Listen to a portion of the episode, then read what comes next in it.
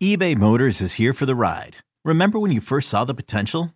And then through some elbow grease, fresh installs, and a whole lot of love, you transformed 100,000 miles and a body full of rust into a drive that's all your own. Look to your left, look to your right. It's official. No one's got a ride like this. There's nothing else that sounds like, feels like, or looks like the set of wheels in your garage. With over 122 million parts, you can make sure your number one ride or die stays running smoothly. So there's no limit to how far you can take it. Brake kits, turbochargers, engines, exhaust kits, roof racks, LED headlights, bumpers, whatever your baby needs, eBay Motors has it. And with eBay Guaranteed Fit, it's guaranteed to fit your ride the first time, every time, or your money back. Plus, at these prices, well, you're burning rubber, not cash. Keep your ride or die alive at ebaymotors.com. Eligible items only. Exclusions apply. This episode is brought to you by Progressive Insurance. Whether you love true crime or comedy, celebrity interviews or news, you call the shots on what's in your podcast queue. And guess what? Now you can call them on your auto insurance too with the Name Your Price tool from Progressive. It works just the way it sounds. You tell Progressive how much you want to pay for car insurance, and they'll show you coverage options that fit your budget. Get your quote today at progressive.com to join the over 28 million drivers who trust Progressive. Progressive Casualty Insurance Company and Affiliates. Price and coverage match limited by state law. You're, you're, you're, tuned, you're tuned into It's Always Game Day in Cincinnati, the top podcast covering the defending AFC champion Cincinnati Bengals. Hosted by Lindsay Patterson and Mike Santagata at Audacy Sports Podcast.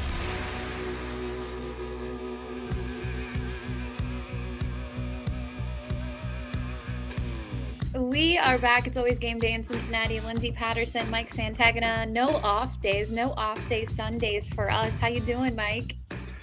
I'm doing pretty great. How are you doing, Lindsay? It wasn't a bad day. I've been really lazy watching football since 9:30 this morning. I'm not sure about you. I know you had to get back home after that weekend in Cincinnati, but I've been pretty lazy just taking in all the football today. I uh, I had to help a friend move a couch, which isn't as fun. No, no, no, no. you know what? As someone who has moved plenty of times, and I really do appreciate my family who helped me move. Uh, when you get those friends who can just help you move the the big furniture, that's that's clutch. So good for you on this nice little off day Sunday helping a friend out. Yeah, I got paid in tacos and a margarita, so I'm okay with it. But that's that's how to do it. But speaking of the NFL, it was a crazy day for NFL games. I'd, I'd say starting at 9:30. The 4 p.m. games have been kind of boring, but the 1 p.m., 9:30 a.m., the kick, everything about the last few hours has been pretty crazy in the NFL. And it was a good day for the Cincinnati Bengals, and they didn't even play today. Great day, right? I mean, uh, the whole division is two and two or worse, including the Bengals, who are two and two. So uh, that after a terrible kind of start to the year with the first two games, they are right back into the thick of it. I think the ones you really want to focus on, and uh, obviously we can get to Pittsburgh and seeing Kenny Pickett out there getting his semi first start. Uh, it was the second half, not not the start of the first half, but going into the Bills and the Ravens game, that was wild because the Bills are coming off that really strange game against the Miami Dolphins where, you know, they they were dealing with injuries.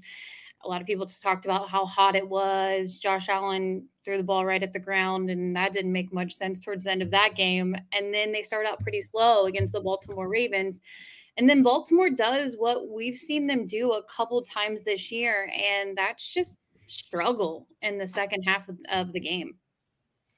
It's interesting, right? Because now that's two blown leads, big leads. They're not like they blew a three point lead in the fourth quarter. These are like they jumped out to like a 20 to 3 lead today and lost the game 20 to 23. They never scored after that, right?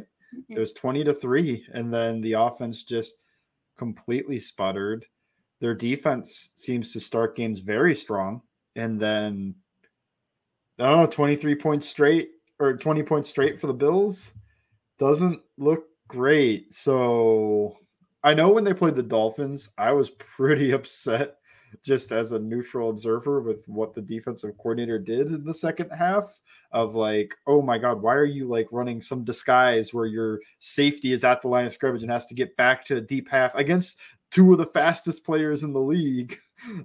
it's like, um, that's probably not a great plan when you're trying to just take the time out and win the game. But okay. Uh, yeah, they, I don't know. I, do you know the weirdest part to me with the Ravens? They, they seem like they're built to win games that they jump out to a lead. That's the part that's really getting me. It's like it seems like the games, if they fell to a big hole, is the games they should be losing. But they're doing fine in those type of games. And then when they build up these leads, the Ravens of 2019 and 2020, they just ran ran the crap out of the ball, ran the clock out, and like you wouldn't get the ball back for eight minutes at a time. Now they're going three and out, punting it back and losing these games. It's crazy to me. I feel like they were a little selfish on the goal line when, you know, I would have probably just taken the three points right there. And then what happens? He he gives the ball away. And the Bills with a great drive down the field. Credit to them for that. But it just overall when, I watched that game, it was so flip flopped because I thought, well, maybe our expectations for the Bills, because we talked about in the pregame, you know, four weeks ago what what a lot of people were saying about the Buffalo Bills. They're going to go to the Super Bowl. They're you know a favorite for everyone, an AFC favorite. Uh, everyone likes to talk about the divisional game we saw with Kansas City last year and think like this team's a favorite. Maybe they still are, but you know they gave the ball away twice early on in that game. And, and, if they didn't, that game could have been more lopsided in the Bills' favor. So I don't know what to think of the Baltimore Ravens right now after just four games. Lamar Jackson, of course, is playing at an all-time level. I know a lot of people are comparing his start to the 2019 Lamar Jackson, if not better. But you can't give the ball away too. And we saw that from him. Yeah. Um, I'm just looking up just to make sure I don't speak out of turn the the stats of the game. I don't. I thought Lamar played. The thing with the Ravens right now is that Lamar is their entire offense. I believe going into this game, he had like 70, 80% of their rushing yards to go with obviously having all of their passing yards. That's pretty extreme usage and not sustainable. And then, yeah, this game he had two picks, still led the team in rushing, of course, uh, with well, 11 for 73. But um, yeah, the, their running backs just don't seem to uh, fully get it going. J.K. Dobbins, 41 yards, Justice Hill, 45 yards. Hill was on a good average, but Dobbins at three yards a carry. That's what we're yelling about at Mixon about doing. Uh, so I don't know. I it's a weird team. And when they jumped out to their lead, I thought, oh man, is this going to be like a real, real good Ravens team that the Bengals have to play because they're beating up on the Bills? But then they let the Bills back in the game just like they did the Dolphins, and then it makes them feel very beatable. Yeah, I know we're going to preview more on Tuesday and Thursday's episode to look ahead to that huge, huge first place Sunday night football game for the Cincinnati Bengals and the Baltimore Ravens. But just some early looks at it when I see what the Ravens have looked like a couple times in the second half with their blown leads. And I think about Lil. I think about this defense in the second half of a lot of games. And yeah, I mean, even early on, they're stopping a lot of offenses, but they just always seem like a second half team, no matter what the first half looks for like for them defensively they make the adjustments and they showed last year and of course all teams are going to change and lamar jackson is playing great right now but i feel like they put on paper how you stop a guy like lamar jackson and it doesn't matter if it's on the road if it's at home um, I really trust in what Lou and this defense can do as a game plan, even without DJ Reader, who's obviously their best defensive player, who's going to be out for a few more weeks. But an early look, early expectations I, I would feel pretty good if I was I was the Bengals defense and, and, and even offense right now.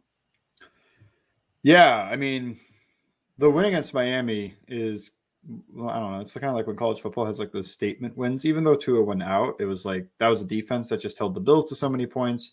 That's an offense that was like the number two offense by DVOA, and you. I mean, they they they stifled them with Tua in there. I know it sucks. Tua got hurt, and then Bridgewater finishes it. Bridgewater is a very, very capable, could be the best backup in the league. So I think the defense really showed and the offense showed this team is for real. I think uh, this defense specifically, I mean, I think I am ready for the top five conversation. Number seven in DVOA heading into the week. And then you stop the number two team in that same stat. I think next week you're going to see them jump up even more it's uh it's starting to move into okay, this defense is really really good. Although they haven't played a run game like the Ravens yet, I will say they have historically no i shouldn't say historically they got trounced in 2020 but in 2021 last year they did a good job against the ravens run game and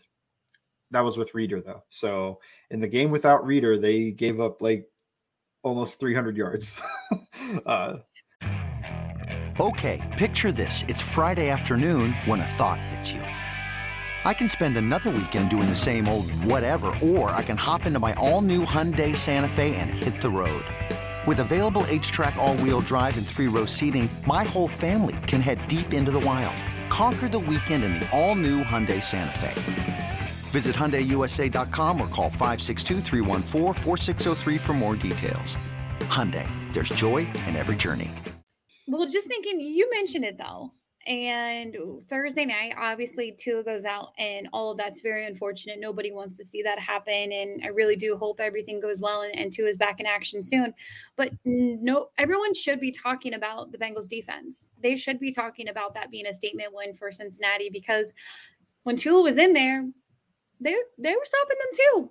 Tua threw an interception to Vonn Bell, and I still feel like that game is so overlooked and it should, I mean, obviously a topic of conversation. We should be talking about what happened with Tua, but people do need to realize what the defense was able to do that whole entire game. And then the offense, who still hasn't played a complete offensive game for them, they did enough they did enough. They got Tee involved because Ja'Marr Chase was getting quadrupled team, which I didn't even think was possible until I started watching some of the highlight tape. And I'm like, whoa, their their whole defense is focused on Ja'Marr Chase. And then when you have a talent at, Tee, at wide receiver and Tee Higgins, that allowed uh, Tee to go off and, and even Tyler Boyd at times. So I, it's unfortunate that we we can't really we see it as a win for Cincinnati, but I, I, just don't feel like overall when it comes to the attention of what Cincinnati was able to do or come back from an 0 2 start to be 2 and 2 should be a topic of conversation right now. And I think other things that Cincinnati struggled with aren't being talked about the same way as uh, some other things. It seemed like the Bills may have had some issues with some cover two today. And uh, when the Bengals struggled with cover two, it was a whole bunch of, well, Zac Taylor can't design an offense and Joe Burrow can't figure it out. I think last year the Chiefs struggled a little bit with cover two. It's it's a tough defense to throw on, and you really have to actually prepare for it specifically. And really work the beaters for it because what it does is it takes away your deep shots with the two high safeties and you let those corners really sink underneath in the NFL and come down, rally, and tackle. Um, so that you're taking away all the deep stuff. The short stuff is a tiny bit flooded with all the zone down there. And uh, so you have to hit either tight window short stuff or intermediate stuff that takes time to develop.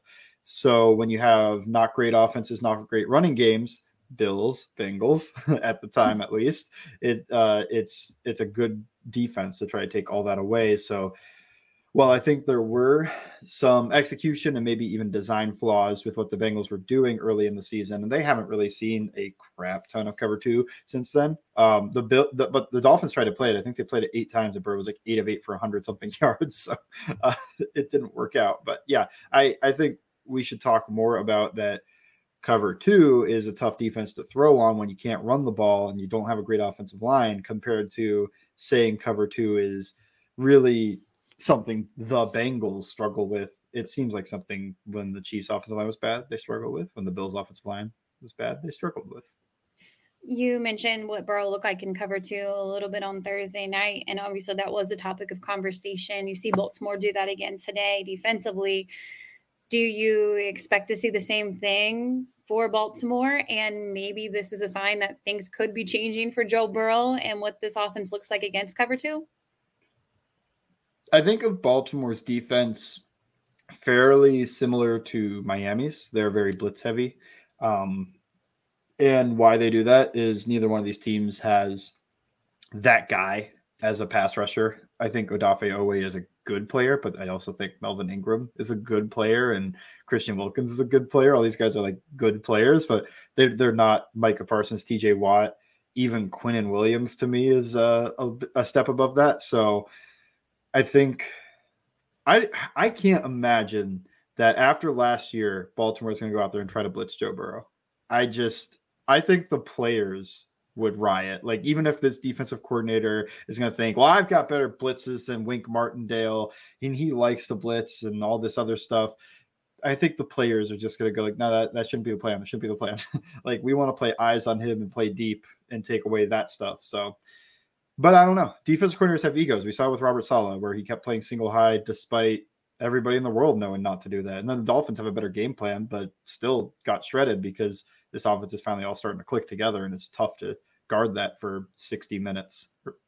Um, yeah, I, yeah, I, I think just thinking about this game, it's a lot of like, man, I don't think they'll do this, but I think I also said like I don't think the Jets are gonna not play cover. I don't think the Jets are gonna play single high like they normally do, and then they went out there and did that. Yeah, no, it's going to be. Uh, I mean, I'm just already pumped about the matchup. It's going to be a big week in Cincinnati. And obviously, if you're the Sunday night football producers, you are so pumped about this because normally, though, when the expectations are super high for a game in the NFL, they never live up to the hype but there's a lot of revenge in this game. Obviously, Cincinnati swept Baltimore last year. I know Lamar only played in one game, and I've heard enough about all of the injuries the Baltimore Ravens had last year. Um, I don't need to be reminded of those. And then you go into this game, and obviously, Cincinnati's going to want to get a divisional win. It's huge. Joe Burrow's mentioned it before. It counts as two. We're going to have more of that as the week goes on previews, recaps, all of that fun stuff. But I still want to recap the day in the AFC North, and we'll move along to what the tape showed from Thursday Night Football with this offensive line and quarterback quarterback Joe Burrow. Next on It's Always Game Day in Cincinnati.